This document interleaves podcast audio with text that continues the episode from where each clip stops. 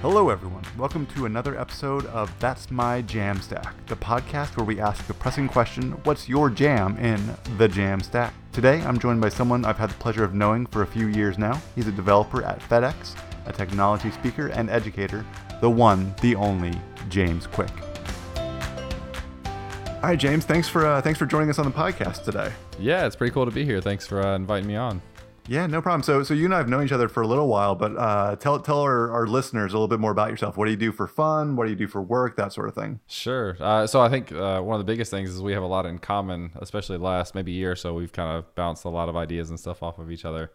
So I um, I work full time at FedEx as a software developer. Uh, do uh, full stack, so front end uh, Angular, and then back end Java, Spring Boot, microservices. Pretty fun stuff actually. Uh, but outside of that, um, I do a lot of stuff kind of going back to my days of evangelism at Microsoft. Uh, conference speaking, I've been getting back into, been pretty heavy into a YouTube channel, uh, written articles, online courses. Uh, again, kind of the stuff that we have in common. Uh, focused on web development, design, and developer tools. So I've been doing a lot of that stuff the past couple of years, trying to be trying to be more engaged, as active as I can. Nice. And what, what do you do kind of outside of the uh, the technology realm? uh, just on a personal note, um, so we have three dogs. We spend a lot of time with our dogs. Play a lot of sports. My wife and I play on two different soccer teams together. Also, am playing uh, basketball one night a week. Sometimes during lunch, we play basketball at FedEx, which is pretty cool. Um, one kind of fun fact that I'm working on right now is building an arcade cabinet, like an old school arcade cabinet, using Nice. uh, like a Raspberry Pi to put games on, and then actually doing the woodwork to build a cabinet, which I've never done. So we'll see how that goes. But uh, Hopefully, it won't be like an angle uh, when you're done. that might just be part of the challenge. Uh, we'll see how it turns out, but it should be fun. That's awesome. That's that's very cool. Um, cool. So so obviously we're we're talking about the jam stack here today, or static sites, or whatever you like to call them. Uh, but what was kind of your entry point into this philosophy of development? Uh, one, I think you were you were probably one of the earliest people to kind of preach or, or start to tell me about it. I think um, a big one was also listening to the Syntax podcast. So with Wes Bos and Scott Tolinski, um, listen to their podcast a lot, and they they kept talking about static sites and static site generators and Jamstack and Netlify and all these all these words, and I was kind of aware of what it was, uh, but didn't really have the hands-on experience that I think we'll get to in a few minutes. So yeah, it was just kind of word of mouth for a long time, and I was like, eh, I don't really I don't really need to like get into that um, at the time, and eventually did, and I think, like I said, we'll talk about that in a few more minutes. Yeah. So so uh, so it's kind of just in the ether around you. Uh, but what was the actual techno? Like, what was your first project that you did on the Jamstack? First project, and I've got, um, I guess I've primarily got two, or at least two real ones. Um, so both of my sites, jamesqquick.com and learnbuildteach.com, I'll go ahead and give my promotional stuff there. Uh, both of those are uh, static sites using Gatsby. Um, so I had gotten into React maybe a year and a half ago. Uh, React was one that I kind of shied, shied away from for a while as well. I had done Angular at work. Uh, I was pretty big into JavaScript, just hadn't done React. Got into it, really liked it, started using it. Um, and then when I heard about static site generators um, and learning more about them, again, podcasts and articles and stuff, um, I realized uh, that my two sites, those two sites I mentioned that were on WordPress, had some really big flaws with just a lot really primarily around like the development process. So I, I couldn't find a way to like check stuff in into source code and have that have any kind of automated deployments. I couldn't figure out how to like version the data. That was a big problem. So like if i made if i was trying to do stuff locally and i made changes based on whatever the database was here how did that interact with the database out there like in the live site um, and basically ended up finding I can't even remember what the plugin was, but it just it does a lift and shift. So if I do locally, it'll have it'll wrap up my entire database, all the content, all the WordPress settings, everything, and just push those out to production. Which is it, it wasn't like that bad, but it it wasn't ideal. Um, That, that that sounds absolutely terrifying to me. Like pu- pushing from your local database to a to a production database just gives me some heart palpitations. Yeah, it, the good thing was it like the tool was really nice. So it was kind of like I could I could go to prod, I could do like an export button, and it would give me whatever like zip it put everything in. I could load that into my uh, local version. I could make changes. I could send it back. Um, so it like in that sense, it wasn't really that bad, just because the plugin was nice. But overall, it was a mess, and it wasn't it wasn't ideal at all for the simple site that I was working on. So so really, the uh, the Jamstack was kind of your your ejection point from the WordPress world. It was, yeah, and I figured I figured like as as a web developer, I I could probably do something a little more like developy than WordPress. I was using um, Divi theme, and it's a visual builder, and you can do all these things. And honestly, as a developer, it was harder to like design stuff in Divi than it was to just code it. Um, so I figured moving away from that, and then also kind of jumping into this uh, Jamstack world where I could incorporate blog, I could have um, the other types of static information and, and, the automatic build process and all that kind of stuff, and really check stuff into source control and have everything in source control, including like data and assets and stuff, was really really cool. So and that was also something that I ran into a decent bit uh, in agency world was was uh, data changes that were important. Like, mm-hmm. how do you deal with that on a regular basis, and how you deal with that without some sort of downtime? And if everything's just in source control, you're good to go. Yep. Yep. I don't know. Um, I don't know if we have. Should we go get into like some of the uh, some of the workflow for how that is for my sites now? Sure. Yeah. Be, I'd be super excited to hear that. Cool. Um, so I've got two sites, like I said. One is Learn, Build, Teach. That's that's kind of like that's kind of my motto for online learning and teaching. So I take time learning stuff. I use what I learn to build stuff, and then I take what I build and learn and teach other people how to do it in the community, sure. online, all that kind of stuff. So on on that site, it's pretty it's uh, pretty uh, pretty simple, I guess. Uh, the one thing that kind of fell into uh, the realm of static site generators was just displaying course content information. So I, I only had uh, like four or five total courses. So a, a few uh, free ones on YouTube, and then a free one on Udemy, and a free one or a paid one on Udemy. And just wanted to display the information. But in in theory, like I'm going to continue to build courses, and I could go in and I can like copy and paste the div, and I could type in the information to change it and all that kind of stuff. Uh, but now I, uh, using Gatsby, uh, set it up to just read from Markdown files, which is typically I think what people do. And I just put information directly in a Markdown file it queries that using GraphQL. That was actually another technology that I'd kind of heard about for a long time. And I was like, eh, I'm not that interested. And then it's uh, tied into Gatsby, so I get to use that there, which is pretty cool. And so anytime I add a course, I just add a markdown file, rebuild my site, and then it goes out there and it's live. And the build process is really cool. So I use um, Netlify to host.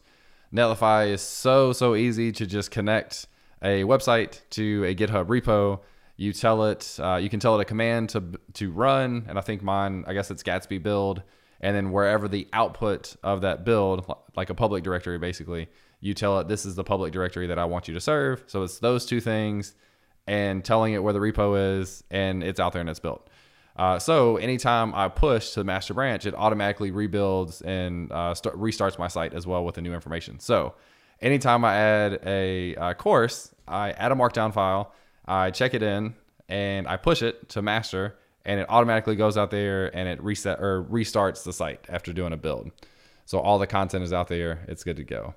Um, again, going from being on WordPress and having these databases and differences between local and prod and all that kind of stuff to this where everything is just basically in like one neat little bow in my GitHub repo was super, super sweet also without probably having to deal with uh, you're probably dealing with FTP stuff back in the day with WordPress too, not even having that source controlled either. Yep, yeah, did some. So before that plugin I mentioned, I was definitely going in and like drag and dropping using FileZilla directly to the server, which is um, I think on the Syntax podcast they talked about uh, like the horror stories. They did those recently, and it was all about like people like going in and doing stuff directly on prod and how they mess things up and uh, yeah, whatever. So hopefully, oh, I've definitely done that yeah. I think uh, I think with the workflow that I have now, that's that's probably at a at a minimum. And one um, so one other thing that I did recently, um, I was writing articles on a site called Scotch.io for a long time, and uh, really good friends with uh, Chris who runs that. He kind of cut back on the amount of articles that they were accepting. And so I started to think about uh, writing articles on my own platform, and then I, from you actually copying those over to dev.to and having those. Uh, you have to tell me that, like syndicated. Is that the right word? Yeah, yeah, sure. Sounds good. Um, again, like this is this is the knowledge that you dropped on me. But basically, like put them on my site and then have them copied over to dev.to and link back to my site so I get credit for it. Yeah, the the canonical link, the uh, the yes. meta tag. Yeah, that one. See. Yeah, uh, rel canonical. Um, so with that, I started um, writing articles on my James Q Quick site, putting those on dev.to, and then with James Q Quick, ended up going through that same workflow of anytime I have an article, which I have one to put out tonight, is just uh, put a markdown file in there, re uh, rebuild the site, and that does it automatically by pushing to master, and the site is up and running and it's good to go. So. Yeah, Jamstack at its purest, right there. Uh, and, then, and, then, I think at one it. point you uh, you and I have talked about a little bit. Uh, I think weren't you working on a Mailchimp uh, serverless function of some sort? I yeah. So, uh, and that's actually like a whole whole new dynamic. So with Jamstack, one of the the potential I'm doing quotes here for people on audio. Um, the potential limitations is that you don't have a backend um, necessarily. Like you could have a completely separate backend. You could talk via APIs. If you don't want to write a completely separate backend, in Netlify, they've got you covered. So you can write uh, serverless functions. And uh, serverless functions are basically just like you write an individual endpoint. So you can receive a request, you can do whatever it is you want with that request, and then send it off. Um, so what I did to add newsletter subscribers to my site, I uh, created a serverless function in Netlify um, that when someone fills out their email, it'll send their email to the serverless function. The serverless function has the credentials for my MailChimp. So obviously with secret credential, secret keys, credentials, you never want those checked into source control. You never want those available for someone else to see. You don't want them in the, your front end JavaScript. So uh, with the request coming in to the serverless function, the credentials are in Netlify, so I get access to them in code. I can take the email, I can make the API request on the server to send off and register them as a, a subscriber to the newsletter um, and then just respond back to the front end saying, yeah, you're good to go. So any any sort of like extra piece of functionality that I need, I could just create an extra uh, serverless function, have uh, like however many lines of code, 10, 20, 30, not a whole server, uh, just be good to go for whatever that functionality is. Nice. And so obviously that's kind of the uh, the the personal side. Are you able to use any of these methodologies at work? I mean, as, as much as you can talk about with, with FedEx, but like, is there anything happening in that world? Sure. Uh, not th- there's definitely some. So uh, one of our teams is kind of a like a best practices team, and they they do pretty good documentation on their like standards and like uh, the cookbook is what they call it. So it's like recipes that other people can use to do X, and they actually I think they use Hugo as a static site generator, and I I'm gonna blank here on what language and f- what language it uses behind the scenes. Um, it's in um, Go. That's why it's called Hugo. Oh, right. Th- uh, thank yep. you. Yeah, that's uh, that's it. yeah. um, so it uses Go. Um, has like template tags and like shortcode abbreviation, whatever those things are called. Um, and yeah, so they they use that internally for some of the documentation that we just kind of like share. Um, we also have our own team version that um, I just I probably just haven't spent the time to like get into Hugo and really understand what I'm doing. I'm sure it's not that complicated. I just like looked at it and I was like, eh, I don't really feel like doing this. so I haven't done as much of that myself. Uh, but I think that's for the most part, as far as I know, that's that's kind of the the um, static site Jamstack type stuff that we're doing um, internally at FedEx. None of none of the applications that I work on directly have any of those implications, I guess. Hey, but in, internal documentation is a great use case for Jamstack. So yeah. more power to them on that. Yep, definitely. And that's what like all of the Netlify and Gatsby documentation is all static site stuff. I think obviously mm-hmm. Gatsby is using Gatsby, um, which makes sense. But that like their documentation is great, right? So you can go out there, you can search for plugins, you can do all these things, and you would. I guess some people have this misconception of like the limitations of Jamstack, but you can you can fill those voids in all these different types of ways. Something like serverless functions, to where you really like you don't think of it as like quote unquote just a static site. And like you can build powerful applications that happen to be static sites behind the scenes. Yeah, preach on that definitely. Yeah. um, so so obviously you're using Gatsby on a couple sites. Uh, Netlify is being your host, but what's kind of uh, what what part of the Jamstack is really your jam? Like, is it is it Gatsby? Is it Netlify? Is it the methodology, the philosophy? What, where, where's your love for uh, for the Jamstack coming from? Sure. Uh, so definitely, definitely the two two tools that you mentioned, Gatsby and Netlify. Um, again, Gatsby like static site generator using React, which is what I, I like to use. Uh, using GraphQL, which like has some pretty cool stuff behind the scenes. Um, for me, just like learning what GraphQL is and how to work with it. Um, they also have some like image optimization stuff built in, so into Gatsby, so you can uh, like it'll do like image optimization in terms of like sizing, and you give it an image and it'll do the random sizing and it'll choose the appropriate one, kind of like what Cloudinary does as a service, or like you can use Cloudinary to do that. So that's a really cool feature. Um, anyway, so definitely, like I said, Netlify, Gatsby, probably the the mentality of the development workflow, especially coming from like the WordPress workflow that I had before. Oh yeah everything is in this GitHub repo. I know where all my data is. I don't have to have a database. I don't have to have almost anything installed on my local machine other than Node and whatever, like Gatsby, for example. Like I don't need anything else. I can do it anywhere. I can check stuff in from anywhere. I push and it gets built and it's out there and it's ready to go. Is, and if you've already got Node on your laptop, you've got a way of getting Gatsby no matter where you are anyway. Yep. So it's all npm based and yep. it all just kind of works. Exactly. Yeah, it's it's I mean, the like the best development workflow that I could have dreamed of when I was struggling to figure out how people did uh, WordPress successfully. So. Yeah, struggling to do WordPress successfully is the story of the first half of my development career. So I, I feel you on that. Uh, what what's gonna what's gonna keep you in the Jamstack? Like obviously you're enjoying this right now, but like if you look a few few years down the road, uh, where are you seeing how that develops for you personally? I think one to continue on the same same idea, ease of use, right? I mean that's a huge thing. I think um, the whole ecosystem is continuing to grow. Gatsby just got however millions of dollars of funding they have. Netlify just got a, however many millions of dollars they got. Um, they're continuing to kind of add again like those quote unquote potential limitations. People are continuing to add solutions to those.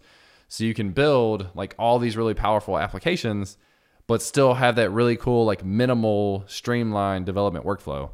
Um, a lot of a lot of that like comes into play with these headless CMS um, that are out there. So to kind of replace the back end of WordPress, and you can actually use WordPress as a headless CMS and just kind of forget the front end of that and just pull data in through their API. But things like uh, Contentful and Cosmic is one I've, I've worked on uh, recently and there's so many other ones. Um, I don't know. There's just so many tools. People are loving it. Like obviously you're doing this podcast because you love it. You've got people that are listening and coming on because they feel the same way. And as a community, as an ecosystem, being online, the more you hear about something, after ignoring it for a certain amount of time, you like you kind of have to say, well, there's there must be something to this because of how many people are talking about it. And I think that's the stage that we've been in for a while and it just seems like it's going to continue to grow and i think the tooling will continue to get better and better and potential limitations will be addressed and um, i don't know. I, I, think you'll find less and less reasons to not go this route yeah i completely agree with you on that um, so yeah so i, I don't want to take up uh, too much more of your time we're, we're starting to get in that 15 to 20 minute range yeah. that i'm trying to keep us in so uh, what's your uh, what's your actual jam right now what's your favorite song or your musician or, or what's your coding to on a regular basis yeah. So the last, um, I guess it's been like the last two weeks. Um, I've been listening to Jason Aldean's new album. So Jason Aldean is a country artist, and I wouldn't say I, I wouldn't say country music like characterizes me as a person, uh, but I certainly had, like grew up listening to country music. Went to school in Nashville, so got a lot like got even more into country music at the time, and have always liked Jason Aldean. It took me a while to kind of just get to this album, and as soon as I did, I was like, oh, this is this is really good. so I had. Um, I had a day when I was cleaning the house like last weekend, Saturday, and I had like a portable speaker and just had one of the songs on repeat for like an hour and a half. really, just just one song. Yeah, I got that for my wife. She ends up like pick, picking a song and playing it over and over. Um, so I've kind of gotten used to doing that too. But I suppose whatever whatever works for you, right? yeah, whatever helps you kind of zone out and just kind of I don't know, kind of forget about what you're doing in terms of being able to relax. I guess. Yeah, I gotcha. Uh, and and we've mentioned a couple things before, but uh, but is there anything that you want to go ahead and promote that you're doing right now? Any any any big things on the horizon for you?